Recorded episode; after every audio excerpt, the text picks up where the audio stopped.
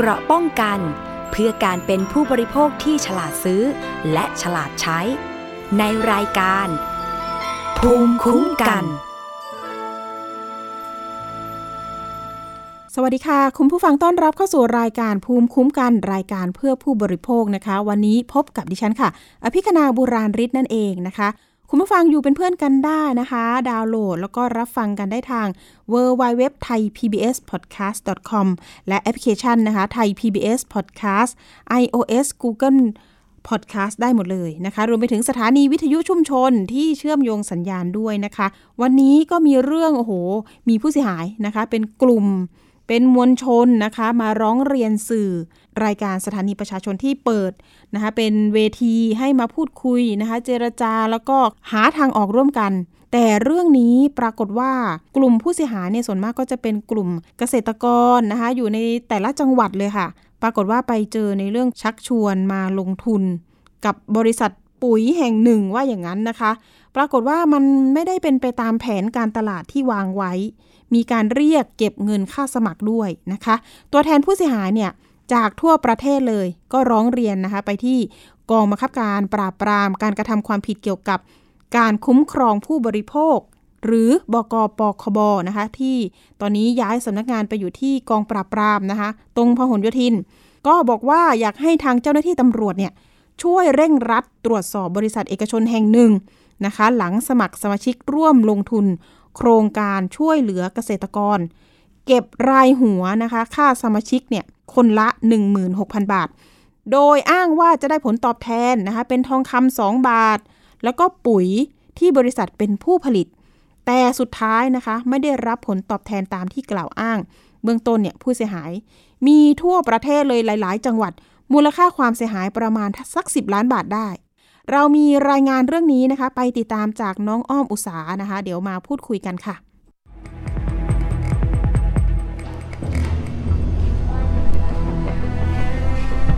ตัวแทนผู้เสียหายเข้าแจ้งความที่กองบังคับการปราบปรามการกระทำความผิดเกี่ยวกับการคุ้มครองผู้บริโภค หรือบกปคบ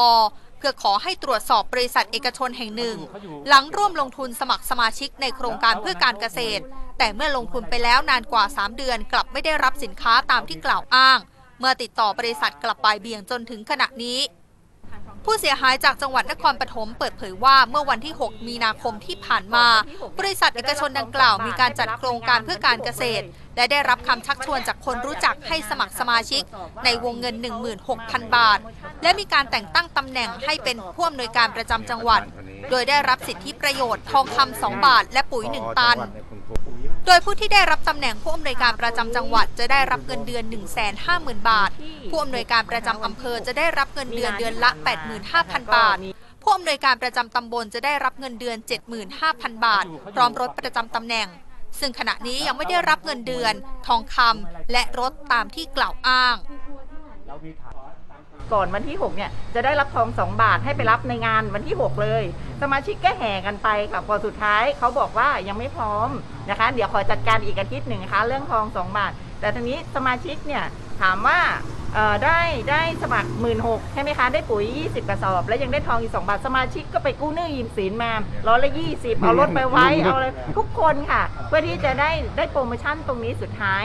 ก็เป็นเรื่องเรื่องหลอกอะค่ะแล้วก็ เหมือนเขาทำมวยอะไรประมาณนี้ค่ะแล้วด้านผู้เสียหายอีกคนเปิดเผยว่า รู้จักบริษัทนี้ผ่านการจัดการแข่งขันชกมวยไทย และช่วงโควิด -19 ระบาด ประธานกรรมการของบริษัทได้มาขอยืมเงินเพื่อไปทำทุน 4 0 0แสนบาท และสัญญาจะคืนภายใน 4 เดือน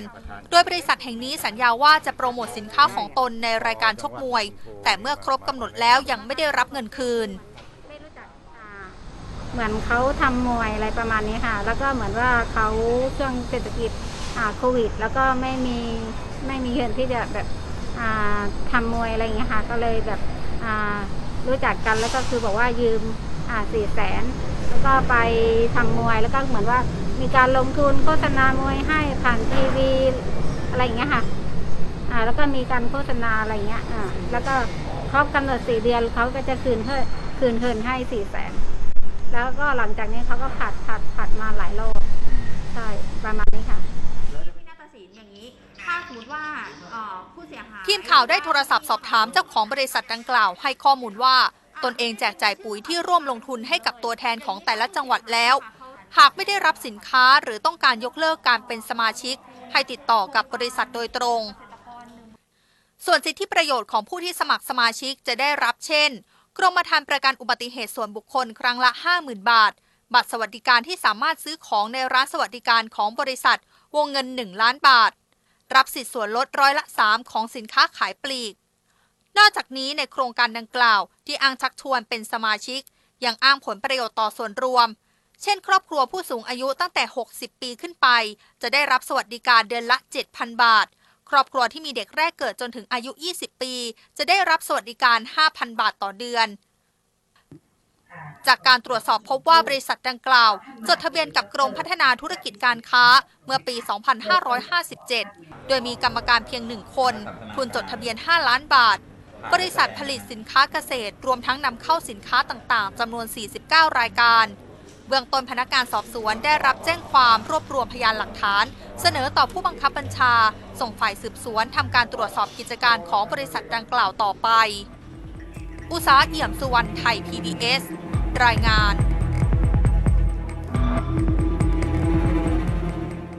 ค่ะโอ้โหฟังสิทธิประโยชน์แล้วเนี่ยมากมายจริง ๆนะคะ มันเกิน จริงไปไหมนะคะ คุณผู้ฟังลองตัดสินใจดูนะคะ แล้วก็มีผู้เสียหายออกมาร้องเรียนกันแล้ว เพราะว่าพอย้อนประวัติไปแล้วเจอนะคะ ว่ากรรมการคนนี้ มีประวัติเคยจำคุกมาแล้วด้วย แล้วสิทธิประโยชน์ที่บอกนะคะ โครงการบริษัทปุ๋ยที่ถูกร้องเรียน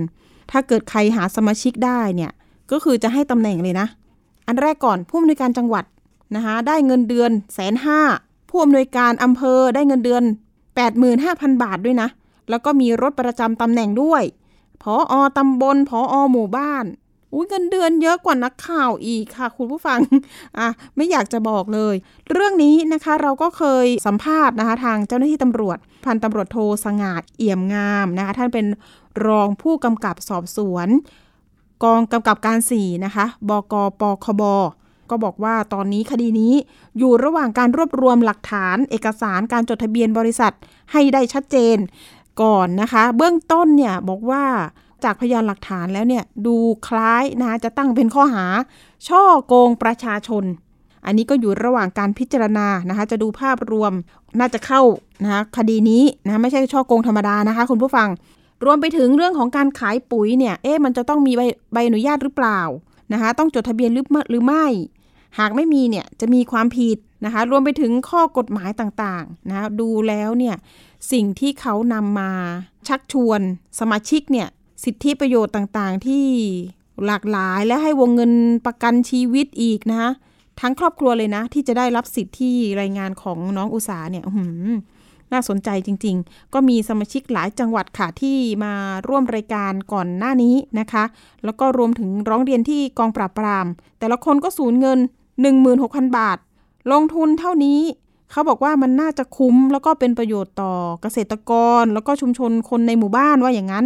ออย่างคุณดุสิตที่มาออกรายการก่อนหน้านี้นะคะ สถานีประชาชนก็บอกเล่า ว่าโอ้โหโครงการนี้ดูแล้วมันมันน่าจะดี แล้วก็ในเศรษฐกิจแบบนี้เนี่ยถ้าเกิดว่าเราลงทุนแค่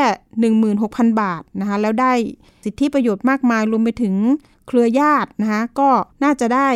ผลดีนะคะก็เลยมีการชักชวนบอกต่อกันด้วยนะคะ มันมีการบอกต่อกันไปนี่แหละค่ะทำให้มันมีเครือข่ายผู้เสียหาย เยอะขึ้นมานะคะ เรื่องนี้ก็ต้องโอ้โหเอามาขยายกันหน่อย เพราะว่าการขายปุ๋ยอะไรต่างๆ เนี่ยจะต้องดูนะคะในเรื่องของข้อกฎหมาย ทีนี้สิทธิประโยชน์ที่บอกว่าสมัครนะคะหนึ่งหมื่นหกพันบาทจะได้ปุ๋ย 20 กระสอบ ตอนนี้ยังไม่มีใครได้เนาะแล้วก็รวมไปถึงทอง 2 บาทอีกนะคะ ที่จะแจกก็ยังไม่ได้นะคะ ทีนี้น้องนักข่าวของเราเนี่ยก็พยายามประสานงานไปนะคะที่คู่กรณี แต่ก็ยังไม่ชี้แจงนะคะ เพราะว่าเราก็ได้บอกแล้วนะคะว่าเราจะนำเสนอข่าวเรื่องนี้ถ้าเกิดว่า บริสุทธิ์ใจนะคะก็ถ้าเป็นโครงการที่ถูกต้องตรงไปตรงมาเนี่ยก็อยากจะให้ออกมาชี้แจงถึงความชัดเจนถึงเส้นทางนะคะของโครงการนี้ เส้นทางการเงินเนี่ยสำคัญ เพราะว่ามีพี่ท่านหนึ่งที่ถูกยืมเงินนะคะ4 0 0แสนบาท เอ๊ะเป็นกรรมการบริษัทยังไงทำไมต้องมายืมเงินเรานะคะ ทั้งๆทที่เขาก็น่าจะรวยใช่ไหมคะ เอ๊ะ ทุนจดทะเบียนก็ตั้ง 5 ล้านบาทว่าอย่างนั้น อันนี้ก็ต้องพิจารณาการให้ดีๆ ก่อนการลงทุนเนาะ ทีนี้เรื่องของผู้เสียหายตอนนี้ก็เห็นว่าจะเดินหน้านะคะในเรื่องของติดตาม แล้วก็พยายามติดต่อไปที่เจ้าของบริษัทเพื่อที่จะให้เขามาชี้แจง นะคะแต่ก่อนหน้านี้มีการโทรมานะคะว่าอย่ามาออกสื่อแต่ดูแล้วนะคะเจ้าหน้าที่ตำรวจก็บอกว่าน่าจะต้องดูพยานหลักฐานนะคะว่ามันจะเป็นช่อโกงประชาชน แล้วก็จะต้องออกหมายเรียกแหละค่ะ แต่ตอนนี้อยู่ระหว่างนะคะการรวบรวมหลักฐาน เพื่อที่จะออกหมายเรียกไปยังผู้ที่ถูกกล่าวหา นั่นก็คือเจ้าของบริษัทปุ๋ยนั่นเองนะคะ ตอนนี้ เราเนี่ยอึดอัดใจเหมือนกันยังไม่สามารถเอ่ยชื่อบริษัทนี้ได้นะคะ เดี๋ยวรออีกสักหน่อยก็จะน่าจะได้พยานหลักฐานนะคะรวบรวมให้ได้มากที่สุดแล้วก็เดี๋ยวมาเตือนภัยกัน แต่ว่าต้องดูค่ะว่าเอ๊ะการเก็บเงินสมาชิกแบบนี้ รวมถึงการให้สิทธิประโยชน์ในโครงการมากมายขนาดนี้นะคะรวมไปถึงเงินเดือน ประจำตำแหน่งหลากหลายเนี่ยมันก็ต้องพิจารณากันหน่อยว่ามันจะหลอกหรือจริง มันจะเวอร์วังไปไหม ความเป็นจริงเนี่ยมันจะมีไหมนะคะ เดี๋ยวเราพยายามติดต่อไปยังผู้เสียหาย ถ้าไม่ได้สายเดี๋ยวเราเป็นสายท่านทนายก็ได้ค่ะ จะมาให้ข้อมูลความรู้นะคะ ในเรื่องข้อกฎหมายต่างๆ ในการสังเกตนะสร้างภูมิคุ้มกันให้กับผู้บริโภคในการสังเกต การลงทุน รวมไปถึงความรู้เรื่องปุ๋ยเนี่ยถ้าเกิดว่าจะมาเป็นโครงการเนี่ยมันจะเป็นต้องจดทะเบียนยังไงนะคะ ต้องขออนุญาตใคร เรื่องนี้จริง ๆ แล้วเนี่ยมีการไปร้องเรียนนะคะที่กองปราบปรามเนี่ยตั้งแต่วันสัปดาห์ที่แล้วนะคะ ก็ต้องมาเตือนกัน เพราะว่าบริษัทปุ๋ยที่ถูกร้องเรียนเนี่ยตอนนี้ก็พยายามดิ้นแหละค่ะ ทีนี้เรื่องตำแหน่งนะคะที่บอกว่าพออจังหวัด 1 5 0 0 0 0 บาทนะคะมีเงินพิเศษอีกนะคะ 30,000 บาท แต่ทีนี้เนี่ย20 กระสอบเนาะที่ว่าจะให้เรา มันไม่มีอยู่จริง มันก็ต้องเข้าข่าย ทีนี้เรื่องของผู้เสียหายนี่แหละค่ะ เดี๋ยวก็ต้องตามความคืบหน้า เพราะว่ามีหลายคนนะคะ รวมๆผู้เสียหายทั้งหมดเนี่ย ประมาณสักความเสียหาย 10 ล้านนี่มันเยอะมากเลยนะคะ 10 ล้านบาท ก็ต้องฝากไปทางเจ้าหน้าที่ตำรวจช่วยเร่งรัดคดีให้หน่อย เพราะว่าตอนนี้เนี่ยถ้าเกิดว่ามีข่าวนะคะกระแสข่าวบอกมาว่าเขายังคงตะเวน หาสมาชิกเพิ่มอีกนะคะ เอ๊ะมันยังไงกันแน่นะคะ ธุรกิจนี้ ต้องดูให้ดีๆ ให้ชัดเจน ก่อนที่จะลงทุนดีกว่า จริงๆหมื่นหดูเหมือนกับกับเงินไม่ไม่เยอะนะคะ แต่พอรวมๆกันหลายคนนี่ เป็น 10 ล้านนะคะ แล้วทำไมเขาถึงมายืมเงินทางผู้เสียหายท่านหนึ่งด้วย เดี๋ยวเรา ไปฟังข้อมูลข้อกฎหมายกันนิดนึงเนาะว่าจะสร้างภูมิคุ้มกันให้เราได้อย่างไรนะคะ เดี๋ยวเรามีสายของทนายพัทรานิตมหัฒนวิสิทธ์นะคะ ท่านเป็นคณะทำงานอุปนายกฝ่ายต่างประเทศ สภาทนายความในพระบรมราชูปถัมภ์ค่ะ สวัสดีค่ะค่ะสวัสดีค่ะ ค่ะ วันนี้ค่ะนะคะ อยากจะให้ทนายขอเรียกชื่อเล่นเลยได้ไหมคะ ทนายนกนะคะค่ะอะสบายทสนบายค่ะใช่ทนายค่ะนก อยากจะให้ค่ะทนายนกให้ความรู้หน่อย เพราะว่าก่อนหน้านี้เรานำเสนอเรื่องของนี่แหละค่ะ โครงการมาชักชวน ให้เราไปเป็นสมาชิกบริษัทปุ๋ยค่ะปรากฏว่าค่ะเสียเงินไปคนละหมื่นหกแต่ก็ไม่ได้สิทธิค่ะประโยชน์อย่างที่เขาบอกเล่าเลยค่ะ อันนี้เข้าข่ายเป็นการช่อโกงประชาชนไหมคะ คือเท่าที่ฟังข้อเท็จจริงแล้วนะคะ อันนี้จริงๆ เนี่ยมันจะเข้าข่ายของเป็นความผิดฐานช่อโกงประชาชนตามประมวลกฎหมายอาญานะคะ แล้วก็จะมีโทษจำคุกสูงสุดถึงเจ็ดปี แล้วก็มีโทษปรับเอทั้งจำทั้งปรับเนาะซึ่งจริงๆในพฤติการเนี่ยก็คือมันจะมีการหลอกลวงให้ผู้เสียหายเนี่ยนำเงินมาโดยปกปิดความจริงปกปิดข้อเท็จจริงที่แล้วก็ให้ข้อมูลเท็จอะไรอย่างเงี้ย ให้ให้ผู้เสียหายเนี่ยนำเงินมาให้ ซึ่งมันก็จะเข้าข่ายการช่อโกงอยู่แล้ว ซึ่งในที่เนี้ยมันจะเป็นการที่เขาบอกว่าให้เราทำสมาชิกหนึ่งหนึ่งหนึ่งหนึ่งหกแล้วเดี๋ยวพอเออสิ้นเดือนก็จะให้เงินสองบาทเอ้ยให้ทองสองบาททองนะคะอ่าใช่ให้ทองสองบาท พร้อมกับพร้อมกับอาจจะมีการแต่งตั้งหรือมีมีการแต่งตั้งเป็นเป็นผอประจำตำบลหรืออำเภอหรือว่าจังหหวัดรือว่ามีด้วยการให้ปุ๋ยค่ะอะไรประมาณนั้น ซึ่งจริงๆมันก็มันก็เหมือนเป็นการเป็นการหลอกลวงประชาชนอย่างหนึ่ง ซึ่งจริงๆ ตรงเนี้ยมันมีผิด ผิดหลายมาตราเลยคือถ้าหากมีการนำข้อมูลที่หลอกลวงตรงเนี้ยไปเผยแพร่ในโซเชียลมีเดียหรือว่าในในอินเทอร์เน็ตเนี่ยก็จะผิดตามพระราชบัญญัติคอมพิวเตอร์ฐานนำข้อมูลเท็จเข้าสู่ระบบคอมพิวเตอร์อีกอืมเพราะว่าตอนนี้ผู้เสียหายก็รอกันมาประมาณสักสามเดือนกว่าๆแล้วค่ะ ก็ไม่ได้รับอย่างที่บริษัทกล่าวอ้าง อันนี้ดูแล้วเหมือนจะมีความชัดเจน ใช่ไหมคะทนายนก ใช่คืออย่างนี้ เราต้องอันเนี้ยจริง ๆ แล้วเนี่ยเขาพยายามจะทำในลักษณะธุรกิจเครือข่าย ธุรกิจแบบเครือข่ายหรือตามพระราชบัญญัติขายตรง แต่จริงๆแล้วเนี่ย การที่เราจะทำเอ่อธุรกิจเครือข่ายที่เป็นตามพระราชบัญญัติขายตรงเนี่ยมันต้องมีการขายซื้อขายสินค้าจริงต้องมีการมีมีสินค้าและการบริการที่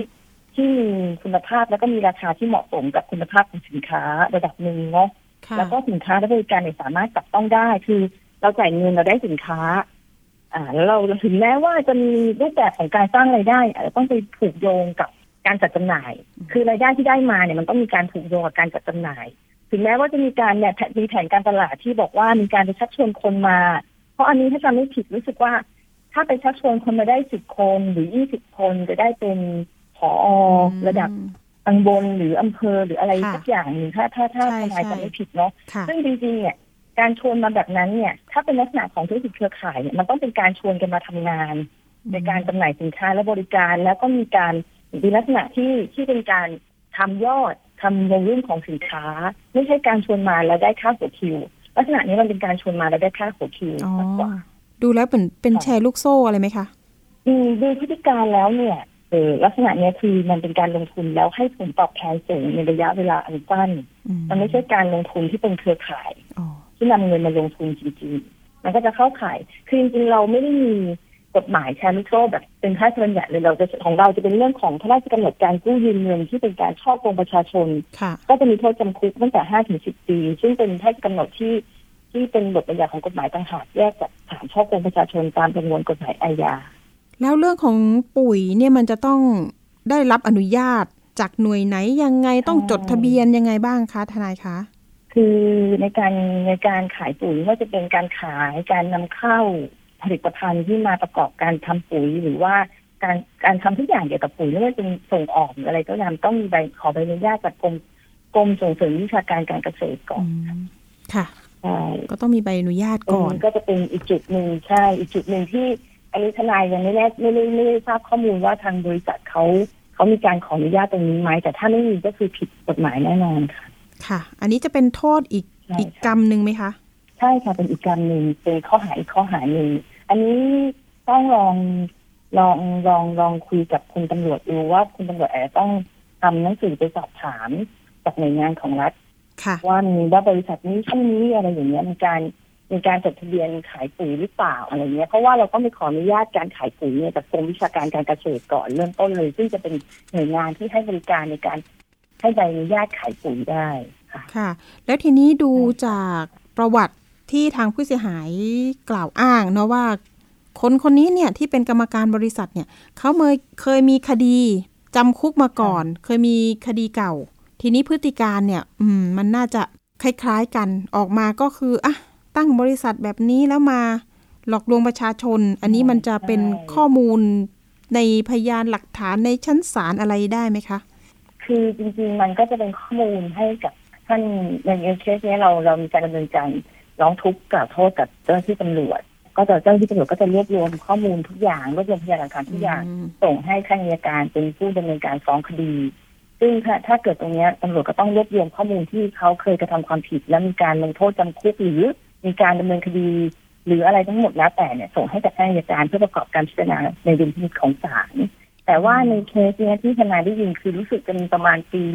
ห้าสี่หรือปีค่ะสี่เก้าประมาณเนี้ยซึ่ง ถ้าถ้าคดีเนี่ยได้ถูกดำเนินคดีไปแล้ว ก็อาจจะหมดก็อาจจะแบบอาจจะมีการรอลงอาญาหรือมีการจำคุกก็คงก็คงจบไปแล้ว แต่ถ้าไม่มีการดำเนินคดีก็อาจจะมีการเป็นประนอมกัน แล้วก็คดีก็เลิกกันไปอืมซึ่งจริงๆตรงนั้นเนี่ยมันเป็นพฤติการที่สามารถนำมาให้อัยการมันไปเป็นข้อมูลให้ศาลที่พิจารณาลงโทษให้หนักขึ้นได้อะไรอย่างเงี้ยค่ะ ค่ะ แล้วถ้าเกิดว่าเคสนี้เห็นบอกว่าจะมีการนัดจ่ายเงินกันวันที่สิบนี้ว่าอย่างนั้น ถ้าเกิดว่ามาจ่ายเงินปุ๊บ มันจะคดีจะจบไหมคะ หรือว่ามันยอมความได้หรือเปล่าคะคือคดีเนี้ย แยกก่อนในส่วนที่เป็นเรื่องของช่อโกงประชาชนเนี่ย มันเป็นกฎหมายที่ยอมความกันไม่ได้ถ้าเป็นการช่อโกงที่เป็นช่อโกงปกติที่ไม่ใช่การช่อโกงประชาชนเนี่ย อันนั้นน่ะมันมีการประนีประนอมยอมความกันได้ โดยที่โดยที่สามารถทำหนังสือขึ้นมาได้ แต่ในเคสเนี้ย เราไม่สามารถทำเรื่องของการประนีประนอมให้ให้ให้คดีมันจบลงไปได้แต่ ถ้าเขามีการชดใช้เงินในในจุดที่เราพอใจแล้วศาลก็อาจจะพิจารณาลดโทษให้เขาได้ แต่ไม่ใช่ว่ามีการมาเขียนหนังสือขึ้นมาฉบับหนึ่งว่า ถ้าเราจ่ายเงินให้เขาเท่านี้เท่านี้แล้วเขาจะไม่ติดใจเอาความเราแล้วจะไม่ดำเนินคดีแพ่งและอาญาเราต่อไปอีก อันเนี้ยทนายไม่เห็นด้วยทนายไม่อยากให้เซ็นค่ะ อันนี้ข้อแนะนำเนี่ยเรามีเพิ่มเติมไหมคะท่านทนายคะคือถ้าเขาเข้ามาคุยแล้วเขาจ่ายเงินเราในจุดที่ที่เรารับได้เนี่ย ก็คงก็คงแนะนำว่ายังไงก็รับเงินไว้ก่อน แล้วก็เวลาไปขึ้นศาลอาจจะไปแถลงศาลได้ว่าเราได้รับการชดใช้เยียวยาแล้ว ส่วนในเรื่องของการลงโทษเนี่ยก็แล้วแต่ศาลพิจารณาไปค่ะ ค่ะ ทีนี้เรื่องของการลงทุนแบบนี้ท่านทนายอยากเตือนภัยประชาชนยังไงบ้าง ใช่ค่ะป้าเตือนกันหน่อยากจะเรียนพี่น้องประชาชนว่าว่าในในกฎในการลงทุนลักษณะเนี้ยอยากจะให้คิดไต่ตรองให้รอบคอบก่อนเนาะเพราะว่า การลงทุนแบบนี้มันไม่มีการลงทุนอะไรที่ให้ผลประโยชน์ในระยะสั้น และเป็นผลตอบแทนค่อนข้างสูง เพราะฉะนั้นเราต้องลงทุนการลงทุนอะไรคืออยากให้คิดคิดให้ดีๆก่อนนิดนึง แล้วเราก็มีหน่วยงานของรัฐที่คอยคอยช่วยเหลือประชาชนอยู่ หลายหน่วยงานอย่างเช่นสภาทนายความหรือแม้กระทั่งเออรายการสถานีประชาชนทางไทยทีเอสก็ยังมีศูนย์รับร้องเรื่องร้องเรียนหรือมีศูนย์ต่างๆ ที่ให้โทรศัพท์เข้ามาได้อย่างเงี้ยอยากจะให้มีการโทรปรึกษากับหน่วยงานของรัฐก่อน แม้กระทั่ง ทางภาคของของสำนักงานเศรษฐกิจกระทรวงการคลังเขาก็จะมีสายด่วนหนึ่งสามห้าเก้าให้เราปรึกษาในเรื่องของเอ้ยเรื่องเงินกู้นอกระบบแชร์ลูกโซ่ หรือหรือพฤติการที่เป็นลักษณะการลงทุนแบบขายตรงแต่จริงๆแล้วเป็นแชร์ลูกโซ่อันเนี้ยเรามีหน่วยงานของรัฐอย่างถ้าจะเป็นเป็นของสำนักงานนโยบายพัฒนา ระบบการเงินภาคประชาชนสำนักงานเศรษฐกิจการคลังกระทรวงการคลังเนี่ยจะมีสายด่วนหนึ่งสามห้าเก้าค่ะแต่ถ้าเป็นของสภาทนายความก็จะเป็นสายด่วนหนึ่งหนึ่งหกเจ็ดหนึ่งหนึ่งหกอเจ็ดย่างเงี้ยค่ะ ลองลองลองโทรสอบถาม ลองขอความรู้แล้วก็ลองขอข้อมูลดูว่า ว่าในความคิดเห็นของหน่วยงานของรัฐเนี่ย มีความคิดเห็นแบบนี้อย่างนี้อย่างไร เพราะว่าจริงๆแล้วเนี่ยบางครั้งเนี่ยเราอาจจะไม่สามารถฟันธงได้ว่า อันนี้เป็นแชร์ลูกโซ่นะ อันนี้เป็นเป็นเครือข่ายธุรกิจจริงๆอะไรเงี้ยแต่มันต้องดูพฤติการหลายๆอย่างประกอบประกอบกันอย่างที่ท นายเดินไว้ตั้งแต่แรกเนาะเพราะว่าอย่างที่เรารับเชิญทนายท่านทนายนกมา ที่สถานีประชาชนเนี่ยปรากฏว่ามีอีกสองอีกประเด็นหนึ่งอันนั้นเรื่องหวยทิพย์ก็เสียหายไปสองร้อยล้าน เยอะมาก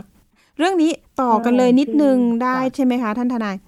นิดหนึ่งอันนี้ก็จะเป็นเรื่องการได้ค่ะค่ะร้องเรียนนะไปที่บกปอสเนาะตำรวจเศรษฐกิจค่ะก็บอกว่าเนี่ยถูกค่ะหลอกนะค่ะให้ซื้อลอตเตอรี่ ปรากฏว่า เป็นลอตเตอรี่ค่ะทิปว่าอย่างนั้นไม่มีอยู่จริง แต่ก่อนหน้านี้เคยซื้อแล้วก็ได้ทำให้ย่ามใจค่ะในเรื่องของการอะทุ่มเงินเป็นสิบสิบล้านในการไปนี่แหละค่ะที่จะได้ลอตเตอรี่มาเพื่อขายต่อ ปรากฏว่าโดนโดนหลอกแบบนี้ค่ะท่านทนายก็ตกใจมากตกใจมากเลยตเนาะกใจมากคือพอได้ฟังคือคนละ10สิบล้านกว่าล้าน บางคนสิบเอ็ดล้านบางท่านสิบเอ็ดล้าน13บางท่านล้านเจ็ดล้านคือแบบ อะไรอย่างเงี้ยคือคือตกใจมากแต่ว่า อันนี้น่าจะนอกจากเป็นความผิดฐานช่อโกงประชาชนตามประมวลกฎหมายอาญาแล้วเนี่ยน่าจะเป็นความผิดในเรื่องของพระราชกำหนดการกู้ยืมเงินที่เป็นการช่อโกงประชาชนอีกอย่างหนึ่งเพราะว่าคืออันนี้น่าจะเข้าเข้าข่ายของการเหมือนกับการโฆษณา แล้วก็หลอกลวงให้ประชาชนที่เกินกว่าสิบคนเนี่ย เข้ามาให้เขาเหมือนกับเป็นแหล่งระดมทุนเอามาวนหมุนวนใช้กันอยู่น่าจะเป็นลักษณะการหักหัวคิวด้วยเพราะว่าเท่าที่ได้ยินคือเหมือนพอเราไปทวงเขาที่บ้านแล้วก็ รับปากว่าจะใช้จะใช้แต่ก็หนีไปเลยอ๋อหลังพฤติการคือเห็นว่าหนีไปแล้วทีนี้เงินที่เขาไปเนี่ยใช่อืมมันจะต้องมันตรวจสอบได้ใช่ไหมคะ เรื่องของเส้นทางการเงินต่างเห็นเห็นว่าทางทางเจ้าหน้าที่ตำรวจเนี่ย ขอให้ประชาชนที่เป็นผู้เสียหายเนี่ย ไปขอ statement จากจากธนาคารที่มีที่มีผู้รับรองหรือมีการประทับจากธนาคารรับรองมา เพราะว่าส่วนใหญ่ที่ ผู้เสียหายส่งไปให้จะเป็นลักษณะเป็นของสลิปเงินที่ที่ปริ้นออกมา ซึ่งสลิปเงินที่เป็นใบ เหมือนเราใบใบโอนเงินอะไรอย่างเงี้ย อันนั้นน่ะมันสามารถปลอมแปลงกันได้ทางเจ้าหน้าที่ตำรวจก็เลยอยากจะให้ไปขอ statement มาจากธนาคารๆค่ะอันนั้นจะชัดเจนกว่าชัดเจนกว่าใช่ซึ่งมันก็เนอะจะเห็นเส้นทางการเดินเงินชัดเจน แล้วก็ในผู้เสียหายบางรายเนี่ย ไม่ได้ติดต่อกับตัวผู้ถูกกล่าวหาโดยตรง คือมีการแบบเหมือนโอนเงินให้พี่สาวพี่สาวโอนไปอีกทอดหนึ่งอะไรอย่างเงี้ยค่ะอืมเรื่องนี้ดูแล้วจะต้องหาเส้นทางการเดินเงินมาค่ะ ผู้ต้องหานะคะที่ที่มากระทำการแบบนี้เนี่ยมันจะโดนใช่กี่ข้อหาคะใช่ท่านทนาย อันเนี้ยก็เท่าที่เท่าที่ดูข้อเท็จจริงตอนนี้ก่อน ก็จะเป็นเรื่องของความผิดฐานช่อโกงประชาชนอย่างที่เรียนให้ทราบแล้วก็เรื่องของพระราชบัญญัติ เอ้ยพระราชกำหนดการกู้ยืมเงินที่เป็นการฉ้อโกงประชาชนค่ะค่ะแล้วก็อย่างที่บอกว่าถ้ามีการนำข้อความที่หลอกลวงตัวเนี้ยไปเผยแพร่ในโซเชียลมีเดียหรืออินเทอร์เน็ต ก็จะผิดเอ่อเรื่องของพระราชบัญญัติคอมพิวเตอร์ คือเรื่องของการนำข้อมูลอันเป็นเท็จเข้าสู่ระบบคอมพิวเตอร์อีกอันหนึ่งอืมซึ่งจริงๆแล้วตรงเนี้ยถ้ามันเป็นวงเงินเยอะๆหรือว่าต้องมาดูคือต้องมาดูข้อเท็จจริงมากกว่านี้ว่าจะเข้าเรื่องเรื่องเรื่องของการฟอกเงินหรือเปล่าอันนี้ต้องมาดูมาดูกันอีกที แล้วผู้เสียหายนี่อยู่จังหวัดเดียวกันหมดเลย อ่างทอง ก็มีการรวมตัวร้องทุกข์เนาะแล้วทีนี้บอกว่าทางผู้ก่อเหตุแอบอ้าง บอกว่าได้รับการจัดสรรลอตเตอรี่ จากนักการเมืองท้องถิ่น มีการเอ่ยอ้างชื่อนักการเมืองระดับชาติ ในการสร้างความน่าเชื่อถือ อันนี้ดูแล้วอาจจะเป็นการแอบอ้างหรือไม่ ท่านทนายว่ายังไงเอ่ยมันแอบอ้างได้เนาะคืออันเนี้ยมันแอบอ้างได้ใช่คือเหมือนกับค่ะวันนี้ถ้าทนายบอกว่าทนายรู้จักอ่าเอ่อ ท่านชัดชาติอย่างเงี้ยทนายก็พูดได้เนาะผู้ว่าคนใหม่จริงๆตรงเนี้ยต้องค่ะต้องตรวจสอบ ตรวจสอบข้อเท็จจริงคือคนน่ะถ้าเขาจะหลอกอะก็ต้องยอมรับว่าเขาก็ต้องพยายามทำทุกอย่างให้มันดูน่าเชื่อถือที่สุด เท่าที่เท่าที่เขาจะทำได้ ซึ่งเราเนี่ย ถ้าเราถ้าเราจะต้องเสียเงินเพื่อลงทุนในสักอย่างเราเองเราก็ต้องเก็บสอบข้อมูลที่ที่ถูกต้องที่สุด เพราะว่าในกรณีเนี้ยเออผู้เสียหายคือ ผู้ที่เขาถูกเอาชื่อไปแอบอ้าง ซึ่งท่านเหล่านั้นก็ไม่รู้ตัว ไม่รู้เลยอืมผู้เสียหายคือคือความเสียหายที่จะเกิดอยู่กับท่านเหล่านั้นที่จะมีโอกมีสิทธิ์ที่จะเป็นผู้เสียหายค่ะและมาแจ้งความดำเนินคดีได้ แต่ว่าท่านก็ไม่รู้ไงเรื่องการแอบอ้างค่ะท่านทนายขาแล้วกลุ่มใช่ค่ะที่ซื้อลอตเตอรี่มาแบบนี้เนี่ย คือเขาเขาก็คือขายเกินราคาใช่ไหมคะใบละร้อยหรืออย่างไรนะ แต่ว่าการขายตอนนี้ถ้ขเกินราคาเนี่ยค่ะอ่าผิดกฎหมายเนาะเกิน80บาท ใช่ค่ะใช่ ถ้าเกิน 80 บาทจะผิดกฎหมายในเรื่องของพรบสลากกินแบ่งมของ อันนั้นเป็นกฎหมายอีกฉบับหนึ่งซึ่งตรงเนี้ยอันนี้ไม่แน่ใจว่าเขาเอาไปขายเนี่ยเขาขายกันแบบไหนเพราะว่ามันจะมีรู้สึกเท่าที่จำจำได้คือว่าบางบางเจ้าเนี่ยบางรายเนี่ยได้รับลอตเตอรี่เป็นที่มันเป็นลอตเตอรี่สลากกินแบ่งรัฐบาลจริง ๆ เป็นกระดาษจริง ๆ แต่บางรายเนี่ยเหมือนเหมือนได้เป็นชุดตัวเลข แต่ค่ะไม่ได้ได้ได้ตัวที่เป็นใบลอตเตอรี่ใบใบสลากกินแบ่งจริงอืมๆก็มี ก็ก็ตอนนั้นก็ต้องมาแยกกันกันกันต่อไปอีกประประมาณนี้ ซึ่งจริงๆในกรณีนี้เนี่ย ทนายก็ไม่ทราบว่าได้มีการรวมตัวกันแล้วไปร้องเรียนที่กล่าวทุกข์กล่าวโทษที่ค่ะที่ DSI หรือยังเพราะว่าจริงๆแล้วความผิดตรงเนี้ยมันก็เป็นเป็นก็เป็นความผิดมูลฐานหนึ่งในความผิดของการฟอกเงินด้วยอะไรอย่างเงี้ยอ๋อซึ่งซึ่งจริงๆแล้วเนี่ย ถ้าถ้าเราตั้งรูปคดีดีๆ เราชาวบ้านแบบประชาชนผู้เสียหายรวมตัวกันดีๆ แล้วก็รวบรวมข้อมูลดีๆจริงๆก็ค่ะแนะนำว่าอยากให้ลองไป ลองทุกข์กล่าวโทษที่ DSI ดูอืมค่ะ ถ้า DSI นี่จะต้องมีจำนวนคน น่าจะเกิน100คน แต่มูลค่านี่ถึงอยู่แล้ว200ล้าน มูลค่าถึงเท่าที่พี่จำได้รู้สึกจะสามสิบนะคะทนายว่าน่าจะน่าจะไปได้อยู่แล้วนะร้อยล้านหรือเปล่าคะร้อยล้านอ๋อเหรอหรือเปล่าร้อยล้านใช่ไหมค่ะ ถ้าเป็นกองปราบนี่ประมาณน่าจะ50ล้านประมาณนี้ค่ะ ท่านทนาย ทีนี้เรื่องของการขายเดี๋ยวนะคะ ย้ำนิดนึงตอนนี้เนี่ยก็ยังเจอลอตเตอรี่ขายเกินราคาอยู่นะคะ ไปละร้อยอะไรอย่างนี้ อันนี้ก็ต้องแจ้งไปที่กองสลากเนาะใช่ใช่ไหมคะใช่เห็นบอกว่าทางใช่ทางโฆษกนะคะอาจารย์ธนวัฒน์บอกว่า ตอนนี้เรื่องที่สลากกินแบ่งรัฐบาลหน่วยงานนี้เนี่ยที่เจอก็คือจะเป็นเรื่องของการปลอมแปลงสลากไปขึ้นเงิน มีเยอะมากว่าอย่างนั้น ส่วนเห็นบอกว่าสลากหลุดจองเนี่ย ไม่มีในสารระบบใช่ไหมคะ ก็ต้องไม่มีอยู่จริง ถ้าเกิดใครเอ่ยอ้างว่าเอาสลากใช่ไหมคะ ผมได้เนี่ย ผมมีสลากหลุดจองมาให้เนี่ยเอาไหมอย่าเชื่อใช่ไหมคะ ท่านทนาย ใช่คือคือตอนเนี้ยคำว่าสลักหยุดจองอะไรอย่างเงี้ยจากที่ฟังท่านผออมาคือมันไม่มีอยู่จริง คือโดยส่วนใหญ่แล้วอะเท่าที่ฟังมาวันนี้ก็คือว่าสลากที่ออกไปเนี่ย ส่วนใหญ่แล้วคือจะมีจะมีเขาเรียกอะไรจะมีจำนวนที่แน่นอน และมีผู้มารับไปขายมีมีพ่อค้าที่มารับไปขายเนี่ยโดยส่วนใหญ่แล้วคือมีกำหนดเกณฑ์มีกำหนดการไต่สวนที่แน่นอนอืมมันจะไม่มีคำว่าหลุดจอง คือเขาจะมีชื่ออยู่ในโควต้าที่ได้แน่ใช่ในระบบใช่ๆใช่ไหมคะใช่เอออันนี้ก็ใช่ค่ะเป็นแนวทางที่เขาป้องกันอยู่แล้วเนาะส่วนเรื่องของแบบนี้ เพราะว่าเพราะว่ามันค่ะเหมือนต้องมีการมีการประมูล แบบในเรื่องของในเรื่องของในเรื่องของการซื้อขายหรือว่าประมูลเข้าไปอะไรประมาณนี้ส่วนใหญ่มันจะมีมีหลักเกณฑ์แล้วก็มีจำนวนที่แน่นอนแล้วว่าเป็นเป็นของใครยังไงเท่าไหร่แบบไหนอะไรอย่างเงี้ยมากกว่าค่ะค่ะ เอาล่ะ สุดท้ายอยากให้ท่านทนายนกเตือนภัยหน่อยเรื่องของการคนมาชวนซื้อลอตเตอรี่ หรือสลากหลุดจองเนี่ย มีความผิดยังไงบ้าง ว่างั้นเถอะคนคนที่มาชวนเราค่ะ คนที่มาชวนเราไปซื้อเนี่ยมันก็จะเข้าข่าย เออเหมือนกับว่ามันหลอกลวงเรา มันก็จะเข้าข่ายช่อโกงประชาชนเพราะค่ะฉะนั้นอเนี่ยย่างที่บอกส่วนเราเนี่ยที่ที่เป็นผู้เป็นผู้เสียหายเนี่ย ก่อนที่เราจะซื้อคือจริงๆอันนี้มันลักษณะเป็นกลายเป็นญาติพี่น้องก็มีเพื่อนชวนเพื่อนเห็นว่าทำแล้ว เพื่อนทำแล้วดีก็ก็ก็มาบางทีเราอาจจะไม่แค่ไม่ได้ชวนด้วยนะเห็นเขาเห็นอืมเขาเห็นเขาก็มาขอทำเองค่ะก็มี อันเนี้ยก็ต้องเตือนภัยเลยว่าคือมันเป็นจำนวนเงินที่ค่อนข้างเยอะ ถ้าเราจะลงทุนอะไรไปเนี่ย เราก็ต้องคิด ดีๆก่อนนิดนึงอืมว่าว่าสิ่งที่เราลงทุนไปแล้วเนี่ย มันจะคุ้มไหมแล้วก็ในส่วนของผู้ที่ดำเนินการ เช่นในในกรณีนี้เนี่ยเขามีพฤติการยังไง เช่นเขาอยู่ไปแล้วเขาร่ำรวยขึ้นทุกวันซื้อรถเอาผ่าซื้อบ้านหลังใหญ่ อย่างเงี้ย ก็ต้องต้องมาพิจารณาว่าเขาเอาเงินตรงนี้มาจากไหน ซึ่งจริงๆอาจเป็นเงินของเราหรือเปล่า ต้องต้องพิจารณาดีๆใช่ค่ะ ยังไงก็ถ้ามีปัญหาโทรไปที่ปรึกษาได้ทุกหน่วยงานรวมถึงปรึกษาข้อกฎหมายเพระอย่างนี้ อย่างเนี้ยอย่างที่สถานีประชาชนเราก็มีทนายความเราเอ้ยใช่ทนายความเราก็มีทนายประจำอยู่นะคะทุกวัน อันนี้ถ้าเป็นสภาทนายความเลยเนี่ยเราจะมีสายด่วนของสภาทนายความอยู่ก็คือหนึ่งหนึ่งหกเจ็ดหนึ่งหนึ่งหกเจ็ดแล้วนะก็คะมีของสำนักงานเศรษฐกิจกระทรวงการคลังก็คือหนึ่งสามห้าเก้ารายการน้องปรีมก็อันนี้0เป็น2 7 9 0 2 1 1 1ได้เลยค่ะ วันนี้ใช่ขอบคุณค่ะทนายนกมาก ๆ เลยนะคะ ที่มาให้ข้อมูลความรู้ข้อกฎหมายกันค่ะแล้วก็เตือนภัยผู้บริโภคค่ะเพื่อที่จะสร้างภูมิคุ้มกันนะคะ ไม่ว่าจะเป็นเรื่องนะคะ ชวนลงทุนโครงการต่างๆ ที่ให้สวัสดิการเวอร์วัง รวมไปถึงการซื้อสลากแบบนี้นะคะ ตอนนี้ก็เป็นข่าวหลากหลายมาก ๆ เลยนะคะ หวยทิพย์เนี่ยนะคะ คือต้องบอกว่าแถมท้ายหวยทิพย์มันก็ชื่อมันก็บอกนะมันไม่มีอยู่จริง ทิปก็คือไม่มีอยู่จริงนะคะ ใช่ค่ะ ใช่ค่ะ เอาละวันนี้ขอบคุณมาก ๆ นะคะ ทนายพัทรานิตค่ะมหัทธนะค่ะวิสิทธ์นะคะ คณะทำงานอุปนายกค่ะฝ่ายต่างประเทศสภาทนายความในพระบรมราชูปถัมภ์ค่ะ วันนี้ขอบคุณมาก ๆ ค่ะค่ะและสวัสดีค่ะค่ะขอบพระคุณค่ะ สวัสดีค่ะ อันนี้ก็ฝากเตือนกันไปนะคะว่าอย่าหลงเชื่อ รวมไปถึงเงินมูลค่าเยอะ ๆ แบบนี้นะคะ โอนไปปุ๊บ ทีนี้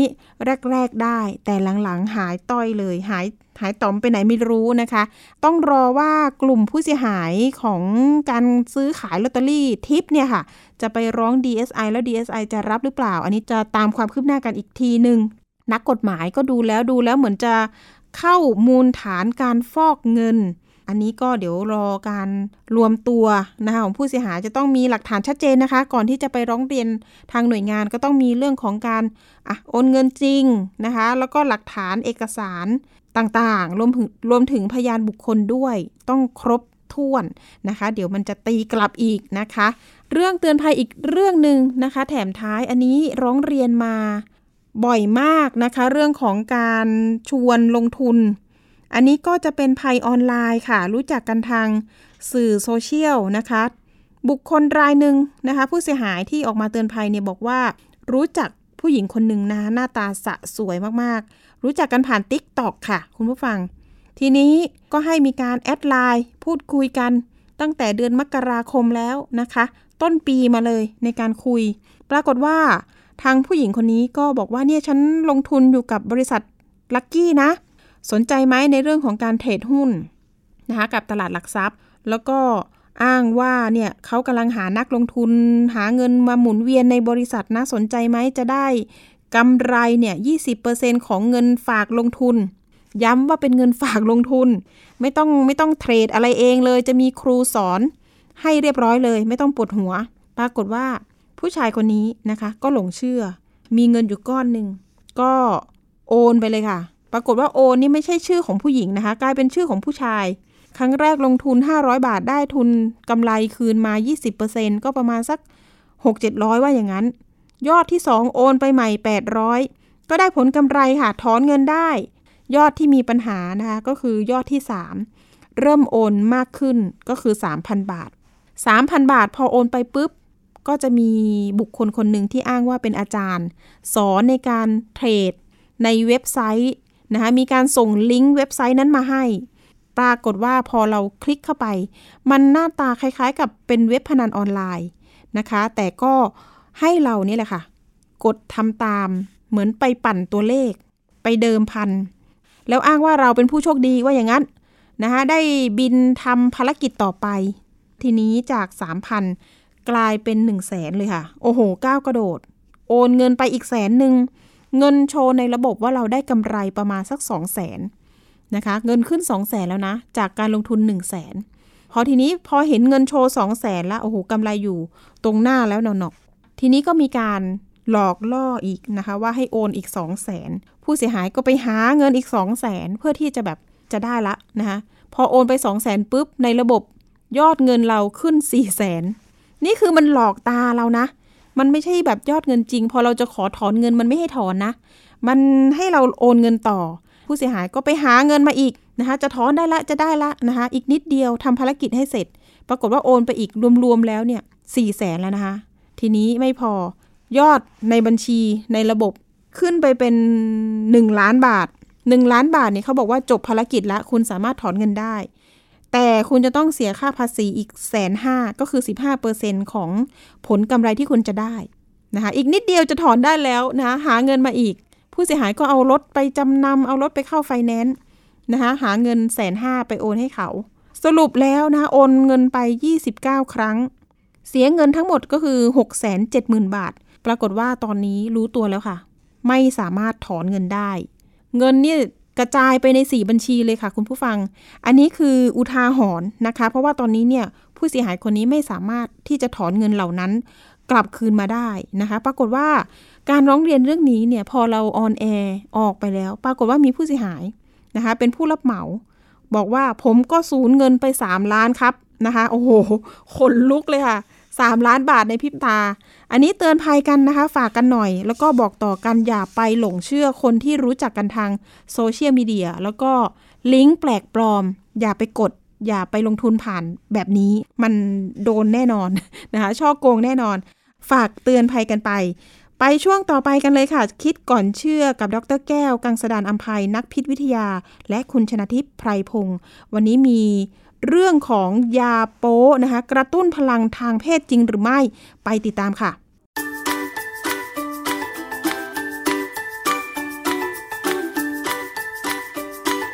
ช่วงคิดก่อนเชื่อ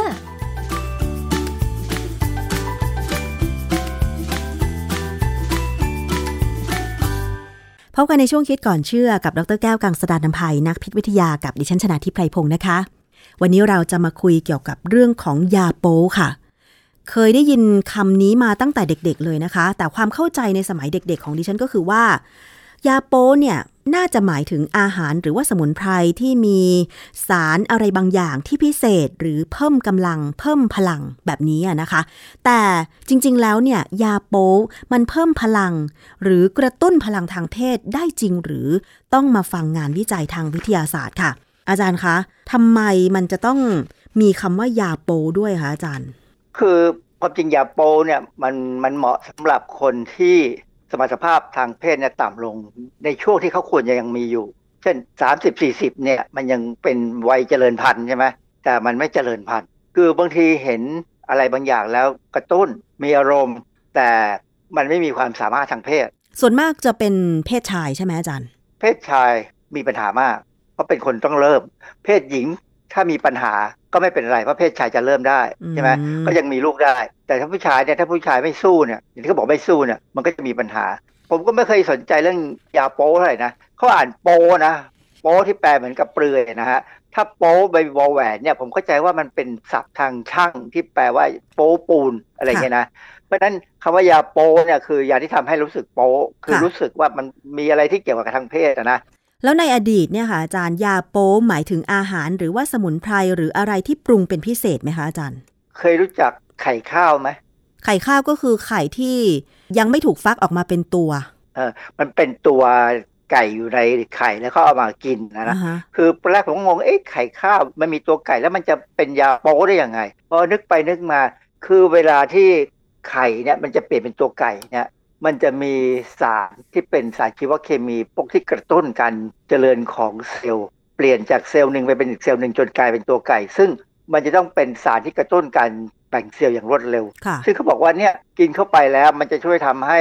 สุขภาพดีขึ้น โดยเฉพาะทางเพศอะไรอย่างนี้นะเขาก็อธิบายแค่ว่ามันมีฮอร์โมนมีสารพิเศษอยู่ในนั้นอืมซึ่งจริง ๆ เนี่ยเวลาเข้าไปไข่ข้าวไป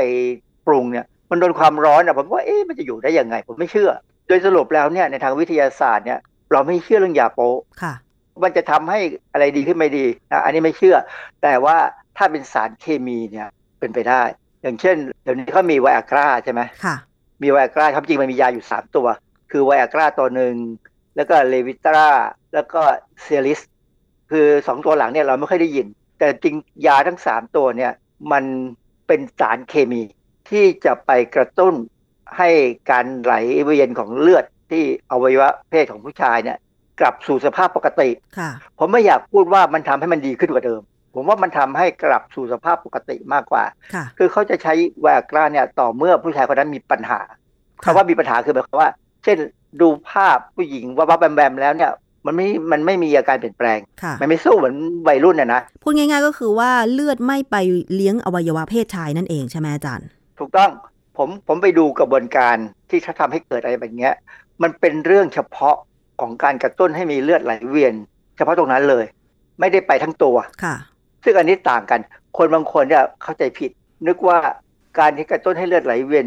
ได้เนี่ยจะทำให้ทุกอย่างดีขึ้น เช่น แปะกล้วยอย่างเงี้ยแปะกล้วยเนี่ยมันมันมีสารสกัด ซึ่งทำให้ระบบเส้นเลือดเนี่ยขยายตัวทั้งตัว โดยเฉพาะที่สมอง เราเลยคิดว่าอ๋อเลือดไปลิงก์สมองมากขึ้น อาจจะทำให้มีการคิดที่ฉลาดขึ้นกว่าเดิมเลยกันบอกว่ากินแปะกล้วยแล้ว จะทำให้ฉลาดไม่จริง มันจะทำให้หลอดเลือดขยายได้เท่าเดิมที่ควรจะเป็นค่ะ ในกรณีเดียวกันกับของไวอากราเนี่ยหรือของพวกยาอะไรก็ตาม หรือสารอะไรก็ตามที่ทำให้เส้นเลือดที่อวัยวะเพศของผู้ชายเนี่ยมันขยายได้เท่าเดิม มันไม่ดีไปกว่าเดิมค่ะเคยมีอันหนึงเราเคยคุยเรื่องแตงโม แตงโมเนี่ย ก็มีกรดอะมิโนบางตัว ซึ่งเปลี่ยนไปและเป็นกระตุ้นการไหลเวียนของเลือดในอวัยวะเพศของผู้ชายเนี่ยดีขึ้นค่ะแต่ปรากฏว่าก็มีนักวิทยาศาสตร์อินเดียคนหนึ่งที่เท็กซัสเขาเขาอยู่ในอเมริกาเนี่ยนะเขาอธิบายว่ามันน่าจะจริงแต่มันต้องกินแตงโมเป็นเข่ง ไม่ไหวอาจารย์ท้องแตก ไม่ไหวเป็นไปไม่ได้ คือเรื่องบางเรื่องเนี่ยเขาเอามาโฆษณาขายอย่างเช่น ในทีวีเนี่ยที่มีขายอย่างกาแฟ กาแฟบางอย่างเนี่ย ใส่โสม ใส่เห็ดหนอนอะไรก็ตามเนี่ยใส่ลงไปแล้วบอกว่ากินแล้วเพิ่มพลังทางทำให้เพศอะไรต่ออะไรดี คือกินแล้วทำให้ท่านสู้อะไรเงี้ยกินทั้งกาแฟทั้งเป็นผลิตภัณฑ์เสริมอาหารอะไรบางอย่างเนี่ยคือพยายามให้โน้มน้าวให้คนดูเนี่ยเข้าใจว่ามันช่วยมีอยู่โฆษณาหนึ่งสินค้าตัวหนึ่งนะเขาบอกว่ามีส่วนผสมของสารสกัดจากกระชายดำเพิ่มฮอร์โมนในร่างกาย มีโสมเป็นสมุนไพรบำรุงสุขภาพ มีสารสกัดจากหอยนางรม ช่วยให้ฮอร์โมนและทำงานดี ต่อมไร้ท่อทำงานดี มีถังเช่าเอ่อนะมีโกจิเบอร์รี่ มีอะไร คือมีอะไรเยอะแยะมากเลย จนบอกว่ากินแล้วประสิทธิภาพทางเพศจะกระตุ้นความต้องการทางเพศให้ดีขึ้น คือไปบอกว่ามันดีขึ้นไอ้คนที่ปกติแล้วก็อยากจะสูงไปกว่านั้นเหรอถ้าเป็นกิเลสมนุษย์ค่ะมันเป็นกิเลสของมนุษย์นะใช่ บางคนเนี่ยอาจจะ อายุตั้งเยอะละ 70 80 ถ้ามันจะเป็นปกติเหมือนคนอายุ 30 ก็คงเป็นไปไม่ได้ใช่ไหมคะอาจารย์ คือโดยธรรมชาติเนี่ยนะฮอร์โมนเพศเป็นตัวกำหนดมากเลย เรื่องเกี่ยวกับการสร้างสเปิร์มสร้างอะไรไข่เคยทั้งผู้หญิงผู้ชายเนี่ยนะค่ะคือช่วงที่เราบอกว่าวัยเจริญพันธุ์เนี่ยมันคงประมาณ 40 50 ไม่เกิน 50 พอ 50 ไปแล้วเนี่ยทุกอย่างมันจะเริ่มเสื่อมถอยถอยเออดูได้ง่าย ๆ เลย ผมเรางอกค่ะ ผมมันงอกเพราะอะไรเพราะระบบการสร้างอะไรมันก็เสียลงมันมันเสื่อมไปหมดอะแต่ว่าบางคนยังมีกิเลสที่ว่ายังอยากจะให้คนเขานับถือหน้าถือตา ยังอยากจะอย่างนั้นอย่างนี้นะ เพราะฉะนั้นเนี่ยมันก็เลยกลายเป็นว่าต้องพยายามหายาโป้มากิน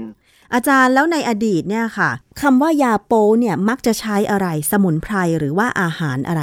ทั้งสมุนไพรทั้งอาหารเลย อาหารตัวหลักที่เรามักจะได้ยินคือหอยนางรมนะต้องกินดิบด้วยอะไรอย่างเงี้ยเดี๋ยวเราจะคุยเรื่องหอยนางรมสักครั้งหนึ่ง สมุนไพรก็ยังมีอย่างโดไม่รู้ลมเนี่ยจริงไม่จริงเราก็ไม่รู้ในเรื่องของยายาโป้เนี่ยนะทางวิทยาศาสตร์เนี่ยไม่เคยมีงานวิจัยระดับที่เป็นวิทยาศาสตร์จริงค่ะๆที่มาระบุว่าทำแล้วได้ผลอืมนะส่วนใหญ่นี่ก็เป็นทำเล็กๆน้อยๆกันบ้าง แล้วก็เอามา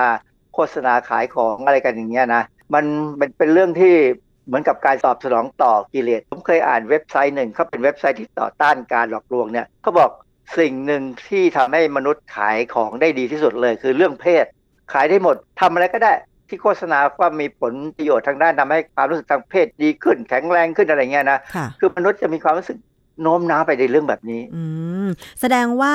อาศัยปัจจัยที่กระตุ้นพลังทางเพศมาโฆษณาใช่ไหมคะมันเป็นการขายของที่ตอบสนองต่อสันดานดิบของมนุษย์ทั้งผู้หญิงผู้ชาย สันดานดิบเลยนะใช้เขาใช้คำนี้นะฮะของฝรั่งเนี่ยเขาใช้คำเนี่ยผมแปลมาแล้วเออจริงแฮะ เพราะฉะนั้นถ้าเราจนปัญญาจริง ๆ ถ้าเรายังไม่มีมโนธรรมแล้วเราจะขายของพวกนี้นะ มันก็เอาเรื่องวิทยาศาสตร์มาประกอบได้ ในอดีตเนี่ยเคยมีงานวิจัยอะไรเกี่ยวกับยาโป๊บ้างไหมจริง ๆ ไม่เคยมี มีแต่มีบทความนะ มีบทความที่เขาบอกว่าจริง ๆ แล้วมันไม่ใช่ มันพิสูจน์ไม่ได้ พิสูจน์ไม่ได้เลย มีบทความใน Journal of Global History ปี 2021 เนี่ย มีบทความที่แปลเป็นภาษาไทยว่ายาโป๊ในประวัติศาสตร์ของโลก แต่ทางความคิดของพวกแพทย์เนี่ย สรุปแล้วเนี่ยเขาบอกว่ามันไม่มีความน่าเชื่อถือเป็นส่วนใหญ่ค่ะ เพราะว่าอะไร เพราะว่ามนุษย์แต่ละคนเนี่ยมันมีความแตกต่างกันโดยสิ้นเชิง ไม่มีใครเหมือนใครเลย ดังนั้นเนี่ยมันจะมองได้ไงว่าคนคนนี้ควรจะกินไอ้นี่เท่าไหร่ เพื่อที่จะได้มีความรู้สึกทางเพศแรงขนาดนี้ค่ะ ซึ่งไม่เหมือนกัน แต่ละคนไม่เหมือนกัน บางคนที่เขากินยังไงเขาก็ไม่มีความรู้สึกเพราะเขาไม่ตอบสนอง จิตใจเขาไม่ได้ไปทางนั้น ใช่ไหมอาจารย์ ใช่ เหมือนกับเราเคยพูดเรื่องเรื่องผู้ชายบางคนที่ไม่แต่งงาน ใช่ไหมเขามีความสุขอะที่เขาไม่แต่งงาน เขาไม่ต้องการการตอบสนองทางเพศ ชีวิตเขาก็อยู่ได้ค่ะ อย่างเงี้ยแต่ในขณะที่บางคนเนี่ยถ้าไม่มีไม่ได้ เพราะฉะนั้นไม่ต้องกินหรอกพวกประเภทไม่มีไม่ได้เนี่ย ไม่ต้องกินหรอกมันก็ไปของมันอยู่แล้วค่ะมีแต่ต้องกินเขาพูดเล่นๆว่าต้องกินเพื่อลด anti ไวอากราต้องกิน anti ไวอากราไอ้พวกเนี้ยบางคนเนี่ยเป็นอย่างนั้นจริงในทางวิทยาศาสตร์เนี่ยค่ะอะไรคือปัจจัยกระตุ้นพลังทางเพศคะอาจารย์ๆ อันที่หนึ่งคือต้องมีสารที่ไปสร้างไนตรัสออกไซด์ซึ่งกระตุ้นการไหลเวียนของเลือดในองคชาตคือเวลาเราเวลาผู้ชายที่เขาสู้เนี่ยนะอวัยวะเพศเขาสู้เนี่ยนะมันคือการที่เลือดมันเข้าไปหลั่งอยู่ตรงนั้นเยอะมาก มันถึงทำให้เกิดการขยายตัว สามารถปฏิบัติการทางเพศได้ ก็มีพวกยาไวอากรานี่แหละที่เขาคิดค้นขึ้นมาค่ะประการที่ 2 ก็คือ ต้องมีการหลั่งฮอร์โมนเพศ คือเช่นเตสโทสเตอโรนเนี่ยอย่างผู้ชายเนี่ยเตสโทสเตอโรนได้สำคัญมาก ของผู้หญิงไอ้พวกนี้ถ้ามีมากเกินไปก็ไปทำให้เกิดความรู้สึกเหมือนกันนะค่ะดังนั้นเนี่ยช่วงวัยเจริญพันธุ์ฮอร์โมนจะสูงมันจะไวมากเด็กพอเข้าวัยรุ่นเนี่ยนะเห็นนู่นเห็นนี่ก็โอ้โหตื่นมันเต้นรู้สึกทุกครั้งก็แสดงว่าเป็นเรื่องของฮอร์โมน อีกเรื่องคือการกระตุ้นให้เห็นประสาทสัมผัสเนี่ยบางทีบาง คือคนเนี่ยถ้าไปอยู่ในป่าเนี่ยไม่เห็นอะไรที่กระตุ้นเลย ไม่มีสิ่งเร้ามันก็ไม่มีความรู้สึกอย่างนี้ค่ะแต่ถ้าคนที่อยู่ในเมืองคนที่เข้าเน็ตได้เนี่ยนะแล้วเห็นจากภาพที่อนาจารเนี่ยได้มองเห็น หรือแม้แต่ทั้งได้กลิ่น ได้กลิ่นตัวของเพศตรงข้ามเนี่ยก็กระตุ้นความรู้สึกทางเพศได้ละ แล้วทีนี้ในทางกฎหมายล่ะคะอาจารย์ มันมีกฎหมายอะไรที่มาดูแลเกี่ยวกับผลิตภัณฑ์ที่โฆษณา ว่าเป็นยาโป๊เพิ่มพลังทางเพศบ้างไหมคะผมไปเจอในไทยรัฐออนไลน์ วันที่ 27 สิงหาคม 2561 เนี่ยนะเขามีบทความที่เขาบอกว่าออยชี้ว่ายาปลุกเซ็กไม่มีจริง คนขายมีความผิดฝ่าฝืนปรับหลักแสน ถ้าเป็นจริงอย่างนี้นะ ผมว่าในเน็ตเนี่ยเราปรับผิดหมดตั้งเลยเยอะแยะเลยแต่บางเออแต่บังเอิญกฎหมายเราเอื้อมไปไม่ถึงเน็ต ผมไม่เข้าใจว่าทำไมมันเอื้อมไปไม่ถึงเน็ต เป็นเพราะว่าตามหาคนที่ทำพวกอะไรโพสต์ที่เขาขาเรียกยแอดมินไม่เจอ เออหาไม่เจอมั้ง เขาบอกว่าโดยสรุปเนี่ยออยบอกว่ายายาไม่ใช่สินค้าทั่วไป จึงไม่อนุญาตให้ขายตามเว็บไซต์ เพราะฉะนั้นบอกว่าขายยาโปเนี่ยไม่มีแล้วและคำว่ายาโปเนี่ยไม่อยู่ในสารระบบของศัพท์ทางแพทย์อะเพราะฉะนั้นอย่าหลงเชื่อ อย่าหลงเชื่อเพราะว่าใครที่ขายของพวกนี้เนี่ยต้องระวังโทษไม่เกิน 3 ปีปรับ 5,000 บาทหรืออะไรก็ตามเนี่ยนะแต่ผมเข้าไปดูในแพลตฟอร์มที่ขายของออนไลน์นะ มีขายเต็มหมดเลย นั่นน่ะสิ เดี๋ยวนี้มันมีโฆษณาที่คนซื้อมากินแล้วมีผลกระทบกับสุขภาพถึงขั้นเสียชีวิตก็มีนะอาจารย์อย่างเช่น ที่ขายทางภาคใต้อะค่ะ เคยจับไปแล้วครั้งหนึ่งก็คือ ผลิตภัณฑ์กาแฟที่โฆษณาว่าผสมสารที่กระตุ้นความรู้สึกทางเพศอย่างเงี้ยอาจารย์ มีนะ แต่ว่าโดนจับไปแล้วครั้งหนึ่งอันนั้นอะคือซื้อของมากินเนี่ยเราไม่รู้ว่ามันคืออะไรมันไม่มีทะเบียนอยู่แล้ว ไม่มีใครรับผิดชอบ กินแล้วอันตรายก็รับผิดชอบตัวเองไปเลย ผมเคยดูคลิปอันหนึ่ง เขาเป็นพวกผู้หญิงที่ทำงานในบาร์ในผับในบาร์เนี่ยมีอยู่คนหนึ่งเนี่ยเขามีอาการผิดปกติเขามีความรู้สึกว่าเขากระวนกระวายเล่าร้อนร้อนไปทั้งตัวเลยนะแล้วเขาพยายามกอดเพื่อนไว้นะผู้หญิงอีกคนหนึ่งที่อายุมากกว่าที่เหมือนกับเป็นรุ่นพี่เนี่ยเขาบอกว่าสงสัยมันโดนยายาเสียสาวยาใช่เสีไหมยสาวอืมอะไรอย่างเงี้ยซึ่งมันไม่มีกลิ่นไม่มีรสแต่มีคนแอบแอบให้มันกินอะไรเงี้ยนะผู้หญิงคนนั้นนางสงสารมากนะคนที่โดนยาเดี๋ยวพยายามกอดเพื่อนไว้เพื่อว่าไม่ให้เขาทำอะไรที่ไม่ดีอะจนสุดท้ายเนี่ยอีกคนบอกว่า งั้นเอาวิธีเอาน้ำแข็งผสมน้ำเนี่ยลาดไปเข้าพาไปเข้าห้องน้ำแล้วลาด คือวิธีเนี้เป็นวิธีที่ถูกต้องคือในในทางทางวิทยาศาสตร์เนี่ยเขาบอกว่าให้เอาผ้าชุบน้ำเย็นเช็ดตัวเพื่อบรรเทาอาการร้อน คือไอยาพวกทิงเจอขาวเนี่ยมันจะทำให้เส้นเลือดทั้งร่างกายเนี่ยขยายตัวอ๋อแล้วมันเกิดอาการกระวนกระวายเล่าร้อน อยากจะถอดเสื้ออมันร้อนไงคือเวลาเส้นเลือดขยายตัวเนี่ยเราจะคายความร้อนออกมาค่ะอย่างเวลาหน้าร้อนเนี่ย เรารู้สึกร้อนเนี่ยเราจะขยายตัวเพื่อระบายความร้อนจากตัวเราออกมา ซึ่งวิธีแก้ปัญหาถ้าโดนยาพวกเนี้ยเขาให้เอาผ้าชุบน้ำเย็นเนี่ยค่ะคือน้ำแข็งนี่เลยล่ะเช็ดตัวก็จะดีขึ้นค่ะ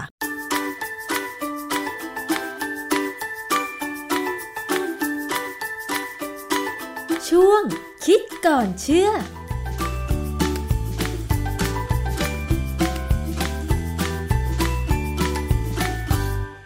ขอบคุณสำหรับข้อมูลคิดก่อนเชื่อนะคะ เอาละค่ะ วันนี้หมดเวลาสำหรับอภิคณาบุราริศแล้วนะคะ เจอกันวันพุธหน้าเวลาเดิม วันนี้สวัสดีค่ะ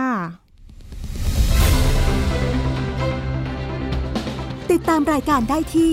www.thaipbspodcast.com แอปพลิเคชัน Thai PBS Podcast หรือฟังผ่านแอปพลิเคชัน Podcast ของ iOS Google Podcast Android Podbean SoundCloud และ Spotify ติดตามความเคลื่อนไหวของรายการและแสดงความคิดเห็น โดยกดถูกใจที่ facebook.com/thaipbspodcast